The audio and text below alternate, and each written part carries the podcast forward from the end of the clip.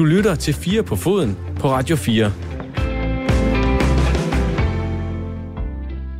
Året er 1929, og vi er i Marokko. Vi er helt præcist i Casablanca, landets hovedstad, hvor en bare 16-årig forældreløs dreng løber rundt og tryller på midtbanen for ungdomsholdet i den lokale fodboldklub. Kort tid efter skifter han til Idealklub Casablanca, der spiller i 2. division, inden han bevæger sig videre til det tidens storhold, US-Morokkanen, med hvem han vinder både det lokale mesterskab og den nordafrikanske kop i 1938. Som 24-årig, der er vores forældreløse ven, også marokkansk landsholdsspiller, og et mål i en landskamp mod et fransk B-hold sikrer ham en kontrakt med Olympique Marseille, som betaler ham 50 gange mere, end han tjente i Marokko som rengøringsmand ved et gasfirma ved siden af fodbolden, som altså var Conor Morte på det tidspunkt. Herfra tager tingene fart. 2 mål i debuten for det franske storhold bliver til 10 mål i den første sæson. En bedrift, der sikrer ham det debut på det franske landshold også, på grund af hans dobbelte statsborgerskab. Så kommer 2. verdenskrig. Den afbryder den unge mands lovende karriere. Under krigen tager han hjem til Marokko som en af Europas største stjerner og spiller for US-Morokkanen igen. Så efter krigen, der genoptager han sit europæiske eventyr. Først med 3 år i den franske liga, og siden med en tid hos den europæiske gigant på den tid, Atlético Madrid. På trods af at jeg vil have rundet de 35 på det her tidspunkt, spiller han 4 sæsoner, vinder 2 mesterskaber og scorer i alt 56 mål i 113 kampe for Atlético. Undervejs bliver han kendt som Guds fod i Spanien. Manden, jeg har fortalt om her nu, hedder Larbi Ben Barek. En af de tidlige giganter i fodboldhistorien og bredt anerkendt som den første succesfulde afrikanske fodboldspiller i Europa. Hans bedrifter kastede tilnavnet Den Sorte Perle af sig. Og da Pelé blev spurgt ind til, om Pelé var kongen af fodbold, svarede han respektfuldt: "Hvis jeg er kongen af fodbold, så er Larbi Ben Barek fodboldens gud." Larbi Ben Barek fortæller en historie om ikke bare fodboldmæssig storhed. Hans karriere er også på flere måder historien om afrikansk klubfodbold, eller modhistorien. Han skiftede først sent som 24-årig. De største stjerner i dag tager afsted langt tidligere, hvis de overhovedet har nået at repræsentere en afrikansk klub, hvorimod Ben Barek slog igennem i Marokko. Derudover vendte han tilbage til Marokko undervejs i sin karriere. Godt nok på grund af krig, men det er stadig enormt sjældent i dag, at afrikanske fodboldseere faktisk ser det bedste af deres største stjerner. Velkommen til 4 på foden, en time, hvor vi nu går i dybden med afrikansk klubfodbold, efter vi sidste uge gik i dybden med afrikansk forbundsfodbold og landsholdsfodbold. Rigtig hjertelig velkommen til. Jeg hedder Dan Grønbæk. Goddag til dig, Oscar Rothstein. Goddag. Hvis man var pæt-orientering over på vores, jeg vil sige, kongolerer-kanal, det er virkelig et forfærdeligt ord, men over vores konkurrerende taleradiokanal, så vil man kalde dig vores Afrika-medarbejder. Det er du ikke helt, men du er tæt på at være Afrika-korrespondent for programmet her. I sidste uge, der havde vi jo om afrikansk landsholdsfodbold, og der skal det handle mere om klubfodbold, men jeg har egentlig kommet til at tænke på, hvordan blev du fanget af klubfodbold i Afrika? Jamen, det er på mange måder samme historie som med landsholdsfodbolden, altså en generel interesse for Afrika og for fodbold, og så alt hvad skal man sige, der kan koble de to. Og på et eller andet tidspunkt bliver man jo færdig med landsholdsfodbold. Det var det første, jeg kastede mig over. Altså på et tidspunkt, så har man set landskampe, og man har læst op på African Nations Cup-historien, og man har lært, hvad landstrænerne hedder, og hvad landsholdenes kaldenavne er, og så må man kaste sig over noget andet, og så har Afrika jo også en stor klubfodboldkultur, som er meget overset, og som man snakker meget lidt om, ofte mange steder internt i Afrika også, altså meget lidt. De afrikanere gør det også meget lidt selv. Altså vi har en tendens til at tænke afrikansk fodbold som det ivorianske landshold, det ghanesiske landshold, det nigerianske landshold, det sydafrikanske landshold, det egyptiske landshold. Men der er jo, ja, lige præcis, som vi kender fra slutrunderne. Det er jo helt naturligt, det er sådan. Men der er jo også 54 ligaer på kontinentet, som vi, og to interkontinentale klubturneringer, som man hører meget mindre om. Og det har jeg i nogle år prøvet at følge med i, så godt man nu kan, fordi det er en udfordring. Det er svært, men det er interessant. Og det er jo så mit næste spørgsmål. Altså nogle gange synes jeg, nu er vi efterhånden enormt forkælet som danske fodboldseere, fordi hvis man bare har de rigtige tv-pakker, eller de rette pay-per-view-løsninger, er det jo nærmest på nettet efterhånden, jamen, så kan du streame fodbold fra relativt ukendte egne af Europa endda, en gang imellem. Jeg tror sågar, det var under corona, der lige pludselig var der færøsk fodbold på Ekstrabladet TV. Altså bare for at mætte det her nærmest umættelige behov for live-fodbold på alle tidspunkter af døgnet, som nogle forvente, forkælede fodboldseere, som også i Danmark har. Altså, hvordan delen holder du øje med afrikansk klubfodbold? Fordi sidste uge, vi talte afrikansk landsholdsfodbold, synes jeg, det var en stor nok udfordring at skulle finde landskampe fra de seneste måneder, når man ikke havde adgang til fodboldklubbernes professionelle programmer som Wyscout og hvad det ellers har. Det er også en udfordring, og når jeg siger, at jeg følger med i afrikansk klubfodbold, så det er heller ikke, fordi jeg sidder hver eneste weekend og ser en kamp i den nigerianske række og en kamp i den sydafrikanske række og sådan noget. Slet ikke. I det hele taget ser jeg ikke særlig meget afrikansk klubfodbold. Nogle gange streamer jeg, hvis det kan lade sig gøre, en kamp i en af de interkontinentale turneringer. Så jeg kunne godt finde på at finde et stream til semifinal og finale i den afrikanske Champions League. Måske også i den afrikanske Confederations Cup, som er deres svar på Europa League. Men det gør jeg ikke, og det gør jeg, var jeg lige ved at sige, ikke fordi jeg også har alle mulige andre ting, jeg skal tage mig til, men også fordi, at det stort set ikke kan lade sig gøre. Altså, du kan være heldig at finde nogle gange nogle mærkelige Facebook-streams. Der er mange klubber, ikke mange, der er nogle klubber, der streamer deres egne kampe på Facebook. Det er ikke altid særlig god kvalitet, men det kan lade sig gøre. Ellers så i hvert fald til den sydafrikanske liga, mener jeg, som er den, der har klart bedst dækning, og så i hvert fald også til Champions League og Confederations Cup, så kan man finde på forskellige spiludbydere hjemmesider streams, og det er ikke fordi, jeg skal opfordre lyttere til at det. Jeg gør det egentlig heller ikke rigtig selv, i hvert fald ikke i særlig stor omfang, men den vej igennem, der kan du finde nogle lidt mere pålidelige streams til kampe, i hvert fald i Champions League, og det har jeg benyttet mig i flere gange. Og ellers så sådan noget som Twitter, altså helt genialt, også i den sammenhæng, for en journalist, der interesserer sig for ting, der alle mulige andre ikke interesserer sig for. Der kan man få meget godt ud af at følge de rigtige, og det har jeg egentlig brugt ret lang tid på, at opbygge en eller anden portefølje af journalister rundt omkring på kontinentet, som følger hver deres land og hver deres klub, og det er egentlig der, jeg får det meste af min viden fra. I løbet af litteratur. Der er masser af god, egentlig, hvis ikke meget. Der er noget god litteratur på området også. I løbet af de næste 48 minutter, der kan du høre Oscar komme med alle mulige fede pointer fra alle de fede Twitter-brugere, han følger. Ja, Men vi kommer blandt andet omkring, hvad det er for nogle klubber. Vi laver ligesom guiden til begynderen, mig selv, altså når det handler om afrikansk klubfodbold. Hvad er det for nogle klubber, jeg skal kende? Hvor kan man starte henne, hvis man gerne vil udbrede sin fodboldinteresse en lille smule, så det ikke bare handler om Juventus mod Real Madrid i Champions League, et opgør, vi har set 100.000 gange efterhånden, men måske tværtimod lige pludselig handler om en kamp, der hedder Zamalek mod Kaizer Chiefs.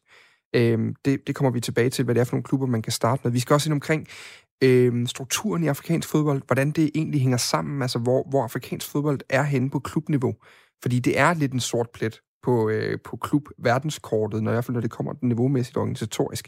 Og så kan du også lidt senere i programmet høre Henrik Lehn, som i dag er Head of Football i Capelli Sports. Det er den virksomhed, der har HB Køge, og også har Inter Allies, som ligger i Ghana. Han har været nede og træne Inter Allies af 2 omgange, og du kan høre nogle af de vilde oplevelser, han har haft som fodboldtræner i et land, hvor banerne er dårlige, transportmulighederne er endnu dårligere, og hvor der er heksedoktorer til kampene, inden de kan løbe på banen. Vi skal starte med lige at blive klogere på strukturen i det hele, og jeg kan lige huske at sige, at Oscar Rothstein, han er jo fodboldskribent, han er oprindelig idéhistoriker af uddannelse, og så skarp iagttager af afrikansk fodbold, og fodboldskribent er også en tilnærmelse, fordi han skriver faktisk om alt muligt andet, der også har med globale forhold og andre ting at gøre. Oscar, lad os lige starte med selve at få kortet på plads. Altså, vi har 54 selvstændige stater på kontinentet, inklusive et par øer, eller 6, mener jeg, der er. Hvor mange af de lande ser vi i fodboldligaer, der på sådan organiseringen ligner noget, vi kender fra vores egen fodboldbaggrund?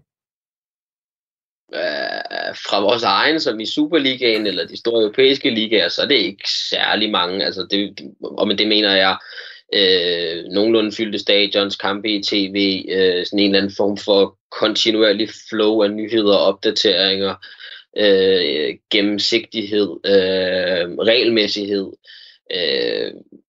Altså der er især sådan en som den sydafrikanske liga, som hvad skal man sige, minder om en liga, vi kan genkende fra vores eget kontinent.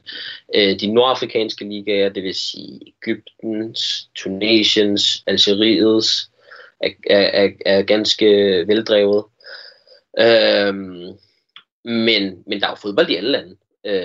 Og alle landene har jo deres egne ligaer. Nogle gange så er der en borgerkrig og så bliver fodbolden sat på pause, men i princippet har alle landene et fodboldforbund og en liga, som kører, eller som burde køre.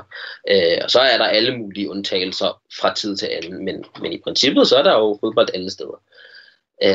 Men det er altså rimelig få ligaer, som er noget værd sportsligt, og som i hvert fald også bredt set, altså som en hel liga, har noget at bidrage med i konkurrencen mod de store europæiske ligaer, fordi de er jo også enormt populære på det afrikanske kontinent, hvor alle holder med enten de to store La Liga-klubber, eller en af top 6-klubberne i England, eller måske endda Paris Saint-Germain eller Bayern München.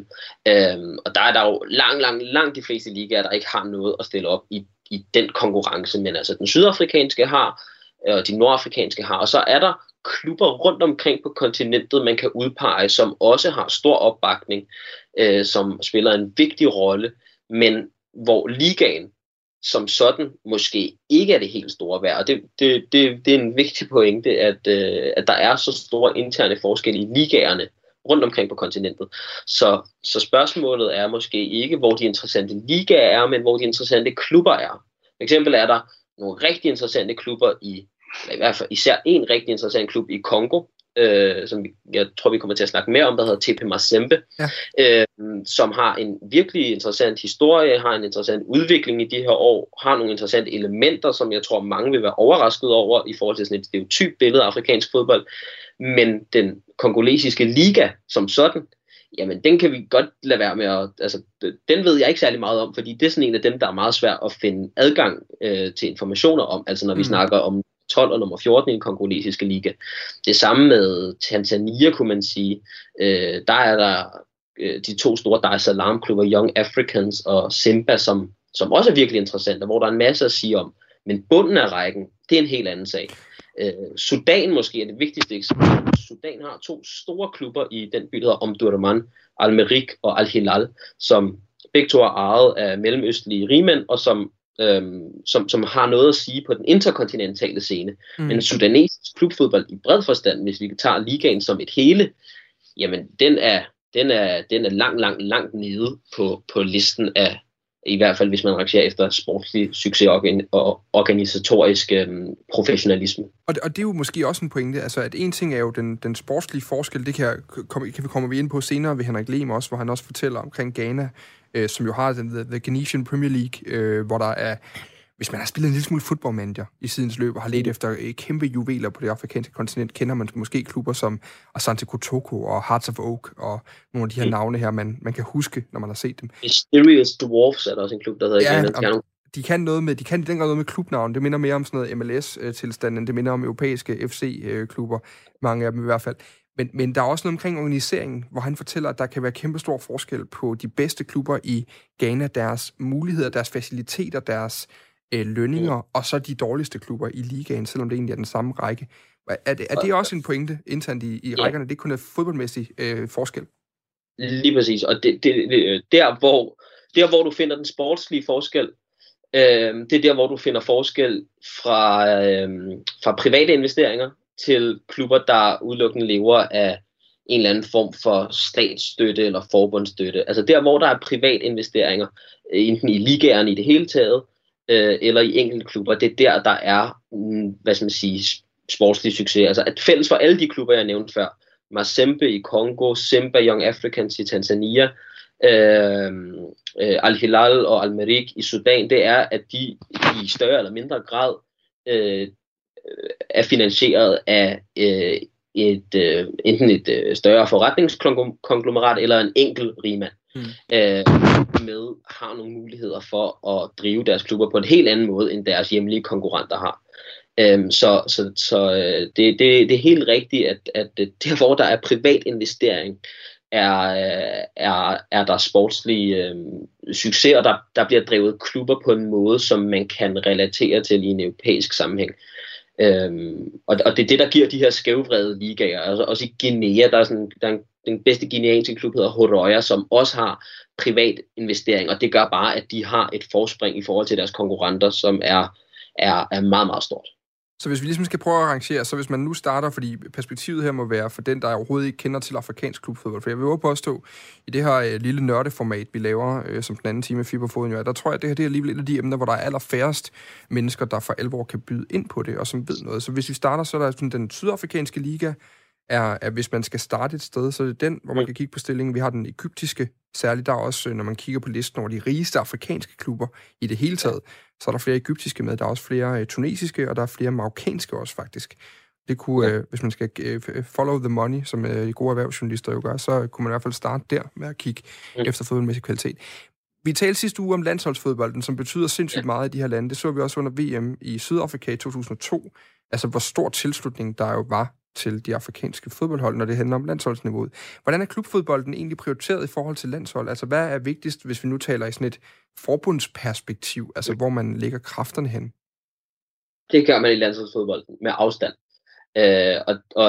Og derfor giver det heller ikke mening, hvis man vil forstå afrikansk klubfodbold og finde det mest interessante, så skal man stort set glemme alt. Måske ikke alt. Man skal glemme meget af det, man ved om afrikansk landsholdsfodbold. Fordi forholdet mellem de to er slet ikke så simpelt, som man skulle tro. Altså de store afrikanske landshold fra det 21. århundrede, det kunne være nogle af dem, jeg nævnte lige i starten, Nigerias, Kameruns, Elfenbenskysten, Ghana, så nogle af de store central- og vestafrikanske landshold. De baserer sig ikke på nogen som helst gode ligaer overhovedet. Altså den nigerianske Premier League er ret dårlig. De har nogle gange et hold, der kan gøre sig gældende på interkontinental niveau. For tiden har de ikke rigtig noget. Enje Imba er med i African Champions League, men kommer overhovedet ikke til at vinde det. Kameruns liga er ikke noget værd. Ghanas er lidt mere, men den ivorianske er heller ikke noget særligt værd. Og de der forbund, eller de lande, er jo meget gode eksempler på nogen, der virkelig har formået at skabe gode landshold, men til gengæld har forsømt klubfodbolden. Det er ret symptomatisk, at især i de lande, hvor der ikke er en ret veletableret ligakultur, jamen så er det landsholdene, man prioriterer med afstand mest. Noget af det, der også er pointen, det er, hvor mange... Altså det, hvis man kigger ned over et standard afrikansk landshold i dag, nu tror jeg faktisk lige præcis, Ghana er eksemplet, der måske kan bruges lidt som modeksempel, for der har faktisk været nogle spillere med fra den lokale liga. Men ellers så, hvis man kigger ned over en landsholdstrup, så er det jo typisk udelukkende europæiske ligaer, man ser repræsenteret der. Gerne mange franske, fordi Frankrig har den... Hvad kan man sige, haft den koloniale indflydelse, man har haft på det afrikanske kontinent. Men altså, hvordan skal jeg komme til spørgsmålet? Altså, hvad kan man sige? Landsholdet er en direkte spejling af de europæiske ligaer, men de spillere, får de nogensinde liv i de afrikanske ligaer? Altså ser man, nu så vi en Siposus Zuma, dengang han var i FCK, som jo også på et tidspunkt i hvert fald snakkede om, at han ville hjem til Afrika, eller til Sydafrika og forsøge at spille der i en periode. Altså ser man spillere, vi havde også Larbi Ben Barek, det eksempel, jeg havde fra starten af århundredet, eller sidste århundrede her, som egentlig havde sin bedste år tilbage i US-Morokkanen i Marokko. Ser man overhovedet det mere? Altså, du ser, de store afrikanske klubber forsyner som regel også deres respektive landshold med spillere. Altså det egyptiske landshold har mange spillere fra Al Ahly og Zamalek. Det sydafrikanske har mange fra Mamelodi Sundowns og Orlando Pirates og Kaizer Chiefs og hvad de ellers hedder. Men det er helt rigtigt, at tendensen har jo været i mange år, at landsholdene har fået flere og flere udlandsprofessionelle, og at de lokalt baserede spillere typisk er en tredje målmand og en reserve højre bak, og det er så det. Så der måske er 2 eller 3 med til en slutrunde, og de er så med på yderste mandat. Men det er sådan hele tiden en igangværende debat i afrikansk fodbold ved hver landsholdudtalelse, om der enten er for få fra ligaerne, eller om der er lidt for mange, og der er nogen, der synes, at det er ligesom på en eller anden måde et selvstændigt gode, at de er med, og noget, der skal være en prioritet. Og så er der nogen, der siger, at vi skal have de spillere, der spiller i Europa nærmest, selvom de er halvskadede og i dårlig form, fordi det er dem, der har mest erfaring og måske bedste grundkvalitet. Og så er det ofte noget, der ligesom også bliver gjort til en diskussion, der angår landstræneren og hans nationalitet, fordi der er mange afrikanske landshold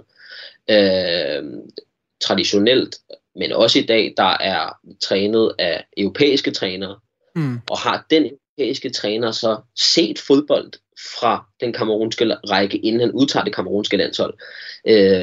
Ikke altid, ikke nødvendigvis. Har han så i virkeligheden overset nogle talenter, eller har han lagt sine prioriteringer helt rigtigt? Det er sådan en af de helt klassiske debatter i afrikansk fodbold. Både landsholdsfodbold, men så også altså klubfodbold. Og det leder mig hen til sidste spørgsmål i den her blog, for så skal vi faktisk lige om lidt høre fra en af dem, der har haft en dagligdag i afrikansk klubfodbold, som en af de ganske få danskere. Altså når man hører danske trænere tage til Afrika, så er det oftest i en eller anden form for landsholdsfunktion. Lige nu har vi Kim Poulsen, som senest var træner i Sønderborg, som lige nu er landstræner i Tanzania. Roald Poulsen har været afsted. Jan B. Poulsen har også været assistenttræner nede, og Jakob Mikkelsen, som vi også kender fra OB, har også været nede og have med landsholdet at gøre.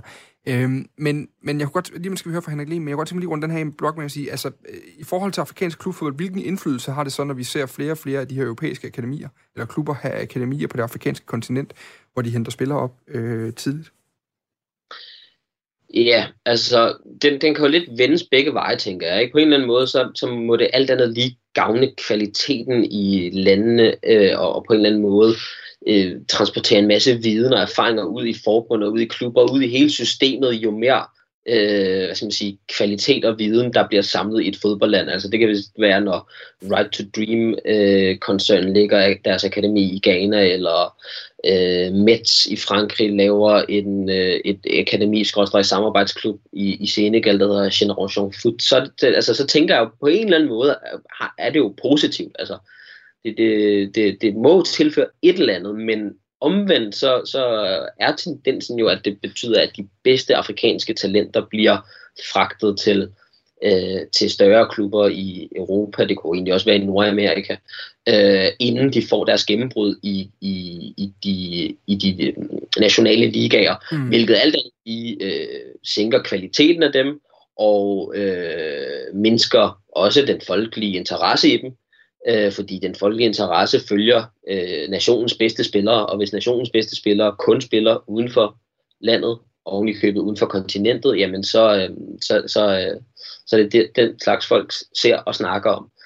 Så på den måde er det jo lidt en paradoksal udvikling, at det gavner det gavner sådan set fodbolden på den måde, at det skaber gode talenter. Det landsholdsfodbolden, men klubfodbolden har lidt en tendens til at blive efterladt på perronen og stå lidt og flagre og i virkeligheden kun blive dårligere af det. Så på den måde er det en paradoksal udvikling. Det er både rigtig godt og rigtig skidt for afrikansk fodbold, som jeg ser det. Og så er der selvfølgelig nogle helt specifikke der er en kontekst fra case til case, man skal tage højde for, og nogle gange så snakker vi om rendyrket akademier. For eksempel Right to Dream er jo et rendyrket akademi. Men Generation Foot, som jeg nævnte før, som er et initiativ taget af Metz i den bedste franske række, spiller med i Senegals bedste liga og bidrager dermed til noget interesse og noget niveau i den liga. Ikke? Så på den måde er det måske et billede lidt mere broget end som så. Men det er virkelig sådan en incident, der går begge veje. Og netop en af de klubber, hvor det ikke bare er akademi, men hvor de også har en plads i den bedste række, det er altså holdet Inter Allies FC, som du nu skal blive klogere på. De spiller i den bedste ghanesiske fodboldrække, den der hedder Premier League, formodentlig opkaldt efter den engelske af slagsen. Den lille klub fra hovedstaden Accra ligger allersidst i rækken på nuværende tidspunkt, og har en tæt forbindelse til danske HB Køge igennem firmaet Capelli Sports, som ejer begge klubber.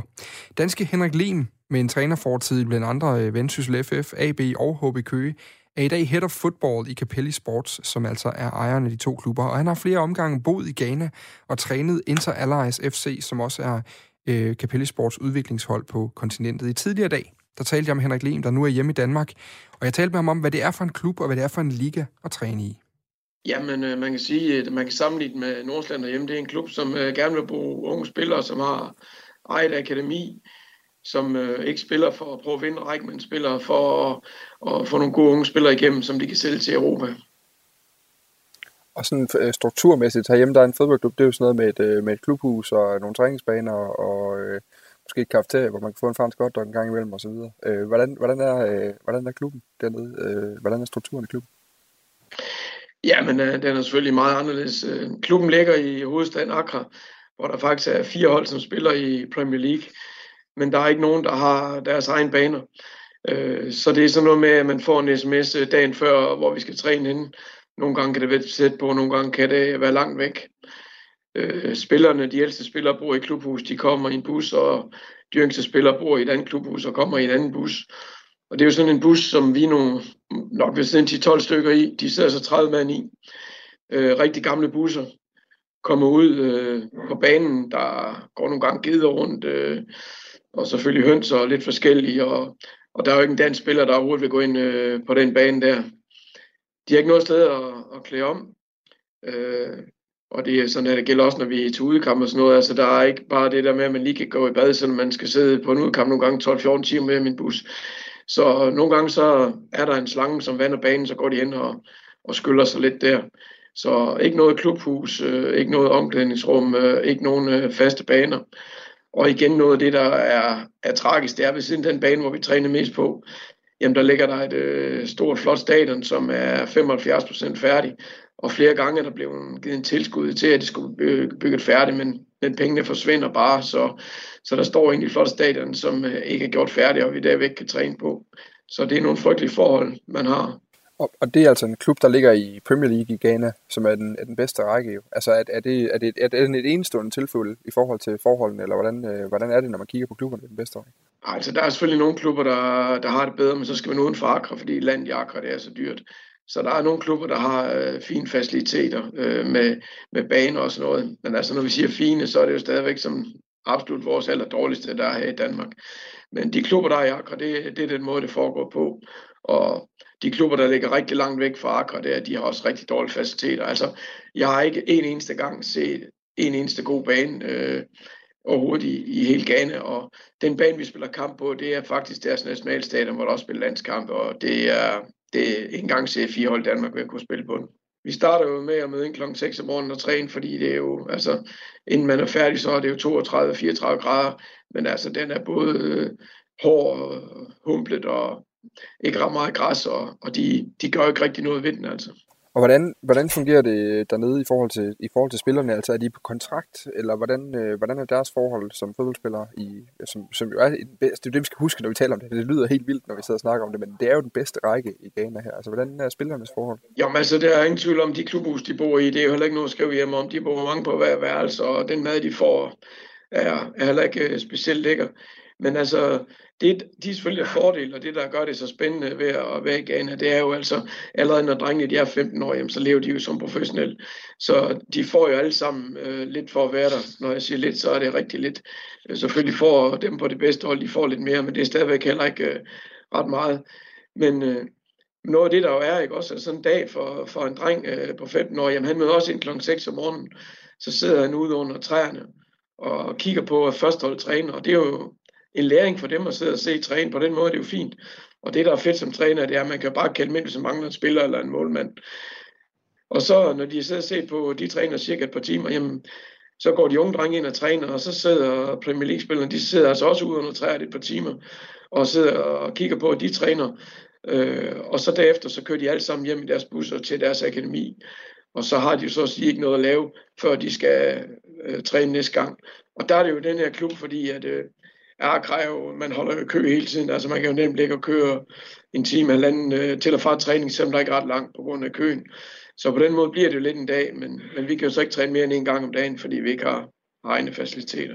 Hvordan er det at være træner dernede i forhold til, nu er du lidt inde på, at det er jo meget fedt at have nogle spillere hernede til 15-årsalderen, som egentlig lever som fuldtidsprofessionel herhjemme, men hvordan er træningsniveauet, og hvor stor en forskel kunne du gøre, da du kommer derned? Jamen altså, der er ingen tvivl om det, jeg gerne vil have. Nu har jeg prøvet Danmark i så mange år, så når jeg sagde ja til dit job her, så er det jo fordi, at Capelli, som jeg arbejder for, de har en masse klubber rundt om i verden, så jeg kommer rundt og ser en masse forskellige ting. Planen var jo egentlig ikke, at jeg skulle være træner for en klub. Planen var, at jeg skulle rundt og supervisere trænerne og udvælge de bedste spillere og sådan videre. Men det har da været en kæmpe oplevelse og enormt lærerigt. Og man kommer virkelig til at værdsætte de forhold, vi har hjemme. Det, der selvfølgelig er fedt, det er, at når man kigger sådan en spiller fra Ghana, så kigger vi jo på 4 ting. Vi kigger på, om de er spilintelligente. Og der har de absolut nogle udfordringer, og det er jo så, fordi deres ungdomsfodbold er ikke ret godt. Og fordi de hele tiden har fortalt nogle trænere, de hele tiden har haft nogle trænere, der bare fortæller, at du skal gøre det og det og det og det. Så kan man sige, så kigger vi på speeden, om hvor hurtigt det er. Der er det jo fedt, når man er træner i Danmark i mange år, og Danmark det er en nation af skildpadder, ikke? Og så kan man sige, at det er super fedt at have et hold, hvor alle er hurtige. Så er der teknik. Jamen altså, det er jo imponerende, selv på de der dårlige baner, hvad de egentlig kan. Fordi de kan faktisk rigtig mange ting.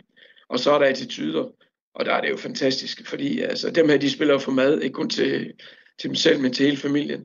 Så det er jo fuld skrald på i alle træninger. Der er ikke noget med, man skal til at motivere, som man en del gange skal gøre i Danmark.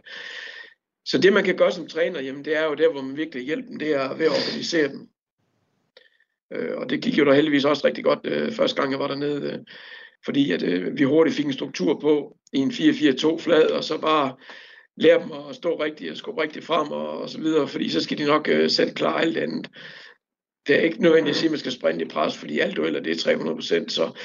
Så ved at få noget struktur på, så på den måde er det jo fedt at komme ned som træner og prøve ved hjælp af strukturer. Man kan rykke et hold rigtig meget, og også ved at prøve at lave nogle øvelser, hvor de selv kan træffe nogle valg, som de slet ikke kunne i starten. Og som dansk træner, når man stiller dem spørgsmål, de turde slet ikke svare i starten, fordi der er sådan en kæmpe respekt over for træneren.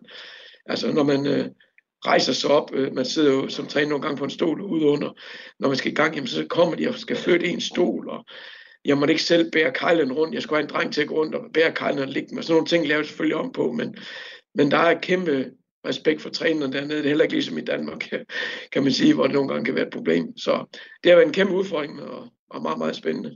Nu sidder jeg lige og kigger på tabellen i den kinesiske Premier League, og der er jo, lige nu kan man så sige, det er jo en anden dansk træner, der er dernede lige i øjeblikket fra Capelli, der har Inter Allies lige nu. Men Inter Allies ligger sidst, og så er der jo nogle større hold, man måske kender til, hvis man sådan, om ikke andet så har spillet fodboldmand, og en gang imellem har stødt på et afrikansk hold, eller noget af den stil der. Altså det er jo sådan noget som Asante Kotoko, og hvad hedder det, Hearts of Oak, og så lige nu Karela, den der ligger nummer 1. Altså hvor stor er niveauforskellen på de bedste i ligaen, og så Inter Allies, hvis vi tager dem som de dårligste i øjeblikket, ifølge tabellen i hvert fald? Ja, altså det der sker, det er, at der er dernede første gang, hvor vi ender med at kunne tabe en eneste kamp og bare rykke op af i tabellen. Der sker der jo det, at 7 af de spillere, de ender med at komme til Europa eller til Asien. Og så er det turneringen, den lukker ned. Og der må man sige, at ledelsen i Interlands på det tidspunkt, der, de var ikke lige klar over, at turneringen åbner op igen, så de har ikke sørget for at få en eneste angriber ind. Så da turneringen den starter, der er der simpelthen ikke en eneste angriber i klubben, i hvert fald med niveau.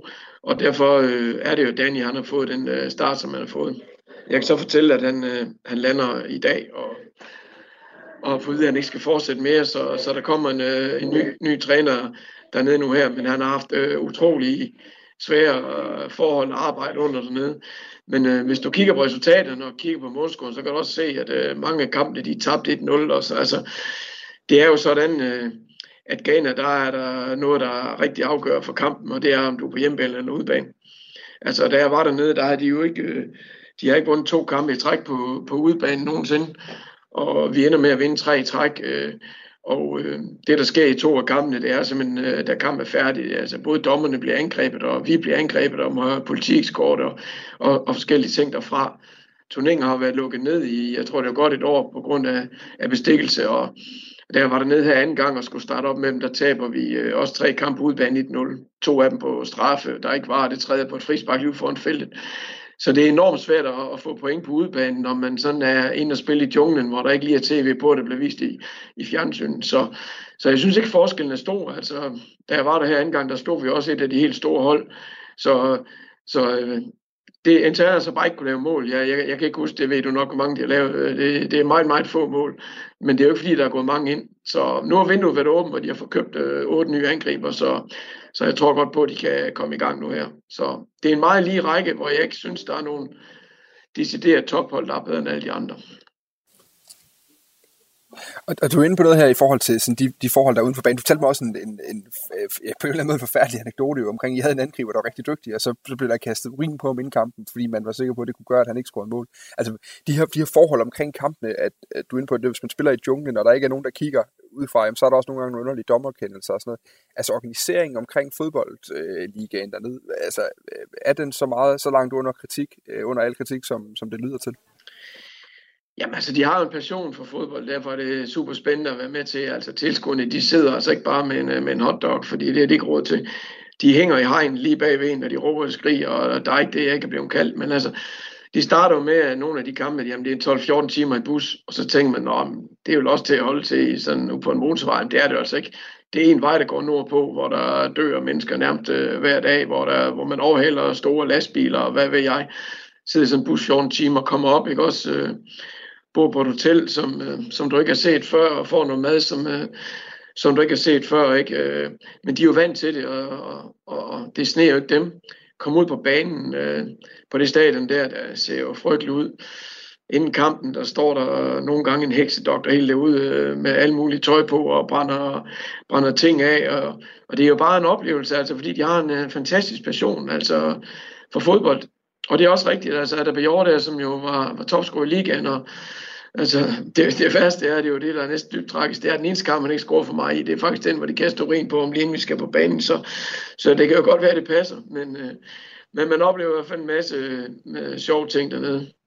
Og Inter Allies, de ligger lige nu sidst i rækken i den ghanesiske Premier League, men det her det er altså blot nogle af de fortællinger, han har glemt, han kunne komme med fra landet dernede. Vi skal nu lige bevæge os lidt videre, fordi vi skal lige runde den afrikanske Champions League, altså et område, hvor Inter Allies er et stykke fra i øjeblikket, kan man roligt sige. Det er altså landet, eller klubben Karele, der ligger allerøverst i den ghanesiske Premier League i øjeblikket.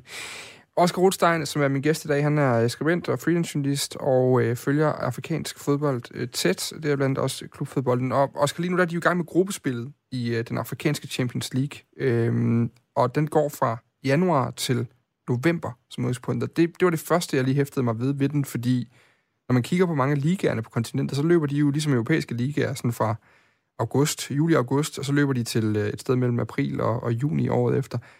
Hvorfor ligger den, hvor den gør? Er der nogen god forklaring på det? Jeg har den faktisk ikke. Jeg ved det ikke.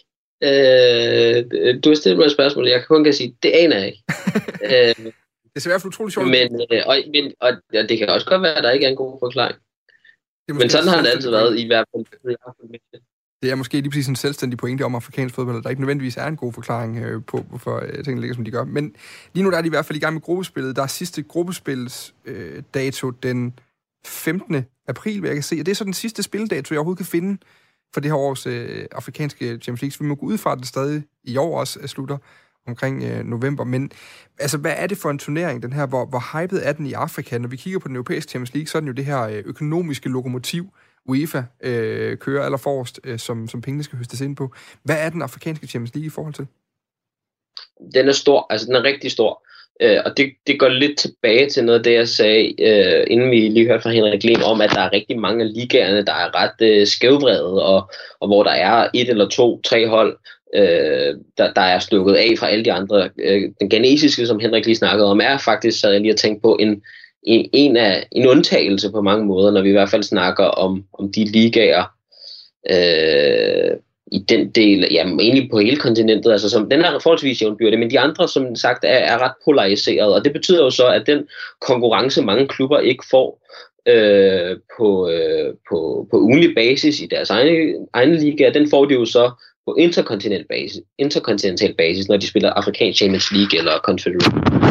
Det er meget prestigefyldt, og noget, som genererer en masse debat, og især i Nordafrika, der er nogle af de store derbys på tværs af lande, der egentlig er lige så store, hvis ikke større end nogle af dem internt i landene. Altså for eksempel, når en af Casablanca-klubberne møder en af Tunis-klubberne, eller en af Cairo-klubberne møder en af Casablanca-klubberne.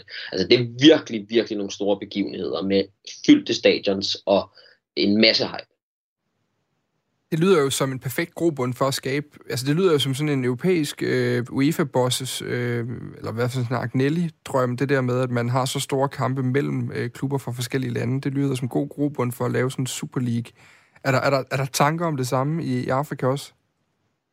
Det er der i den grad, og de er, jeg ved ikke om de er længere fremme, end de er i Europa, det er de nok ikke, hvor det har jo egentlig været noget, vi har hørt mange gange, men vejen dertil er lidt mere simpel, som jeg ser det, og jeg forventer på mange måder, at vi havner der om ikke så forfærdeligt længe. Altså, der ligger sådan en plan på skrivebordet, 20-holds African Super League, som i første omgang blev initieret af Gianni Infantino, FIFA-præsident, der foreslog det til en konference om afrikansk fodbold holdt i Rabat sidste år, men som så er blevet taget op igen af den sydafrikanske nye præsident for det afrikanske fodboldforbund CAF, der hedder Patrice Motsepe, som er gået til valg på blandt andet den her African Super League. Og det er sådan en slags MLS-inspireret 20-holdsliga, hvor man køber sig ind. Det vil sige, det er de rigeste hold, de allerrigeste hold på kontinentet, der har mulighed for det, og vil ikke, jeg skal sige, vil ikke være meget anderledes end den nuværende Champions League, som også er en lille turnering. Den afrikanske Champions League er kun 4 hold af 4 grupper, det er 16 klubber, det er meget, meget lidt på et meget, meget stort kontinent. Så det vil jo også sige, at den afrikanske Champions League er kun, altså i realiteten, noget af Afrikas Champions League, hvor der er rigtig mange lande, der ikke er repræsenteret. Og sådan vil det også være i en kommende African Super League, fordi du kan ikke lave en sammensætning af de 20 bedste hold på kontinentet, uden at tage i hvert fald 2 egyptiske, og i hvert fald 2, hvis ikke 3 sydafrikanske, og i hvert fald 2 marokkanske, og 2 tunesiske, og så er du lige pludselig oppe på de første 10, og så er der ikke så mange tilbage. Og det er jo så officielle planer, som Patrice Motsepe, den sydafrikanske præsten, nu tidligere ejer af Mamelodi Sundowns, og tidligere forstået på den måde, at den er stadig i familien, klubben, den her topklub i Sydafrika. Nu er det bare hans søn, der har overtaget ejerskabet, fordi man jo selvfølgelig som forbundspræsident ikke kan eje en af de fodboldklubber, man potentielt set skal arbejde med. Men det interessante er jo, at forskellen på Superligaen og Champions League, det er jo, at i Superligaen, der trækker man jo også holdene ud af deres egen liga. Altså, der skaber man den globale liga, eller den kontinentale liga, hvor de jo så på ugentlig basis mødes mod andre. Det vil vel, hvis vi samtidig sammenlægger det med pointen om, at der er enormt stor kvalitetsforskel, organisatorisk forskel på de bedste og de dårligste i de enkelte ligaer, jamen så vil det vel også være ødelæggende for fodbolden i de enkelte lande? Ja, det vil det i den grad, og det er derfor, at jeg er også stor modstander af det er også i europæisk sammenhæng en Super League, men i den grad også i afrikansk sammenhæng. Jeg vil sige, at det vil være stærkt ødelæggende for fodbolden som helhed på kontinentet. Der vil være så mange ligaer og så mange klubber, som vil blive forsømt, og som ikke rigtig vil have nogen ordentlig fremtid simpelthen. Så for de 20 klubber, der er med, vil det sikkert være en stor fest, og det vil give nogle fede kampe.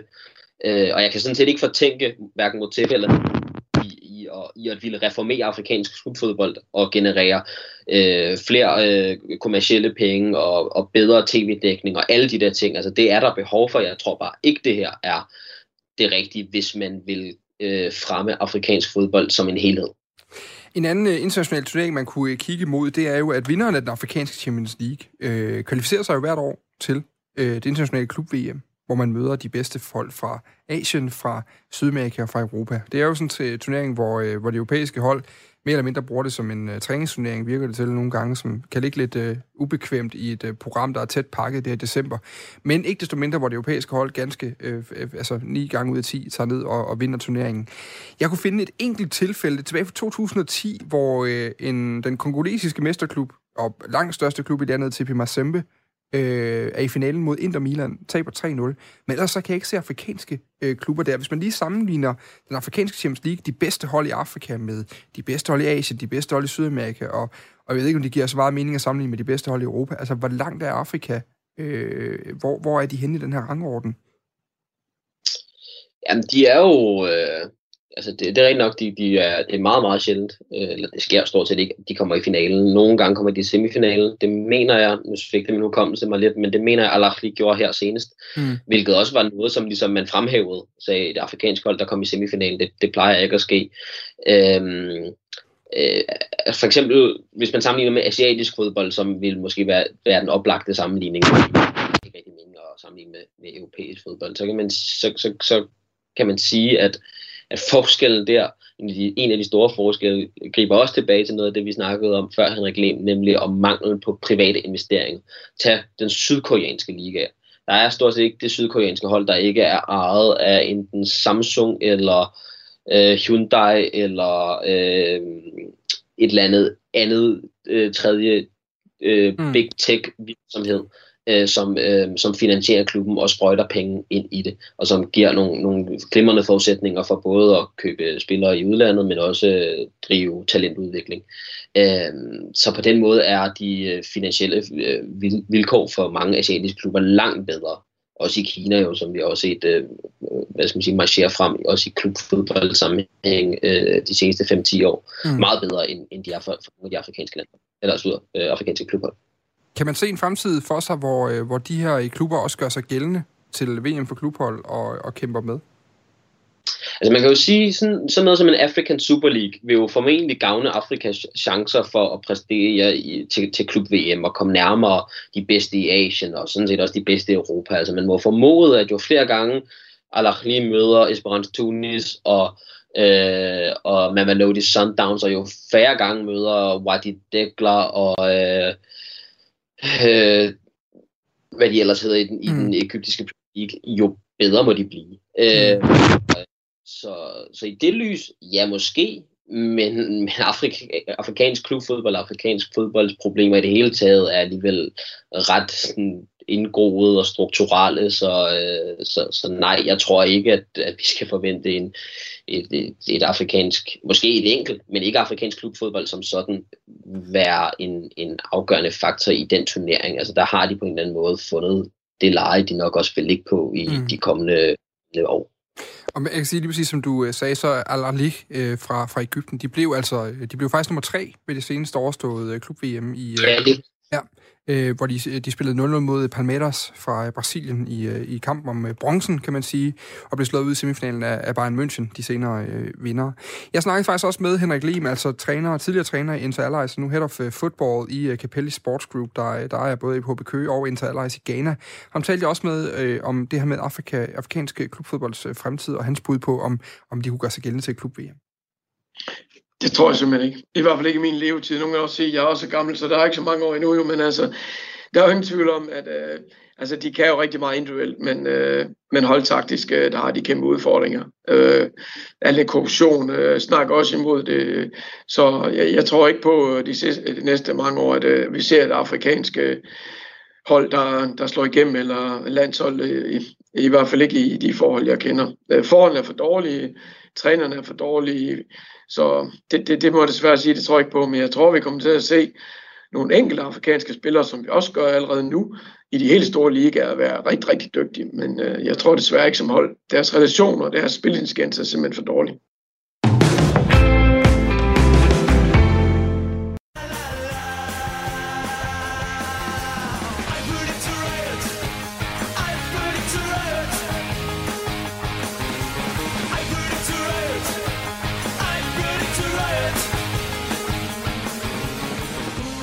Det her er det britiske band Kaizer Chiefs. En gruppe helt og dels hvide drenge fra Leeds, som spiller rockmusik, og som i 00'erne hittede særligt med deres debutalbum.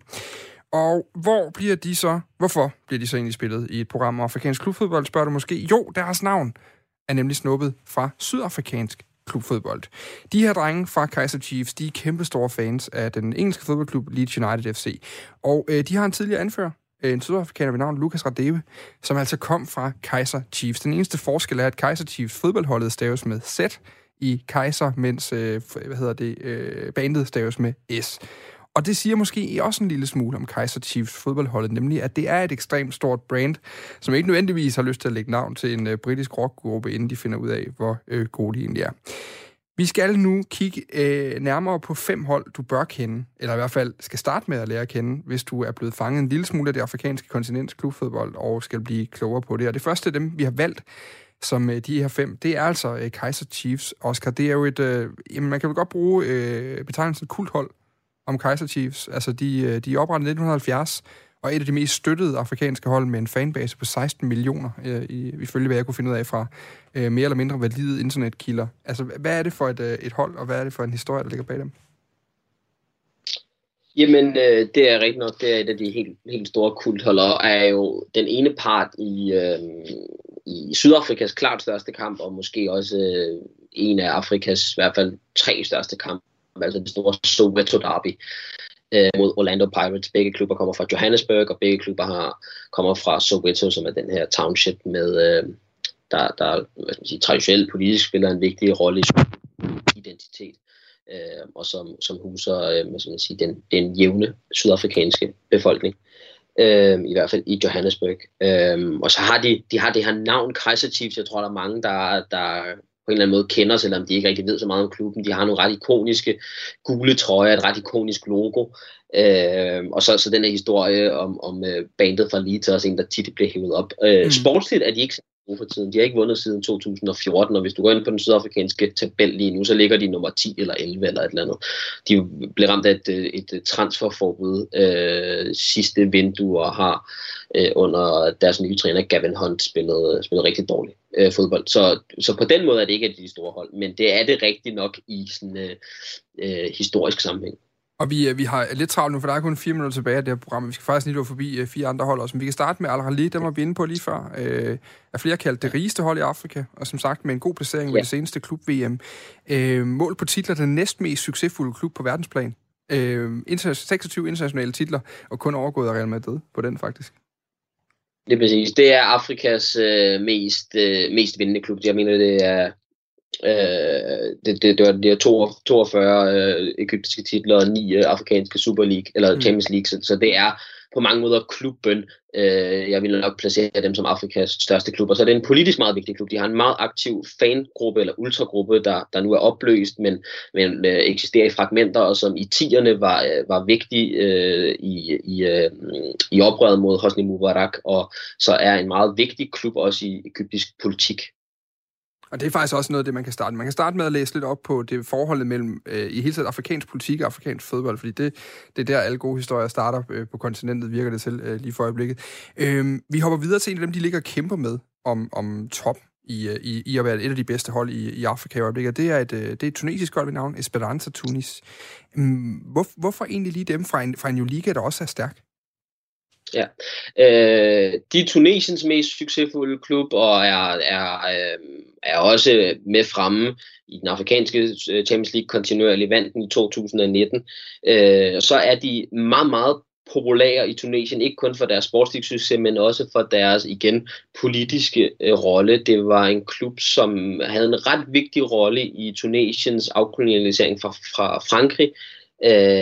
Det siges, at Tunesiens første præsident var stor Esperance-fan, og det er Esperance-Tunis-fan, og det er i hele taget en klub, som ligesom symboliserer den tunesiske identitet, og vel at mærke den tunesiske antifranske identitet. Så det er igen både en klub, der er enormt vigtig sportsligt, men også kulturhistorisk og politisk. Og så har vi faktisk lige taget et andet hold med. Jeg tænker, vi slutter med TP Mazembe, som jeg synes er lidt interessant lige til sidst at runde af med. Men vi kan lige tage Zamalek også forbi, fordi det er et egyptisk hold, også traditionelt storhold, kan man godt sige. Det er jo sådan en af de der vil være en af giganterne, hvis vi taler om europæisk fodbold, ikke? Også med en del titler i The CAF Champions League.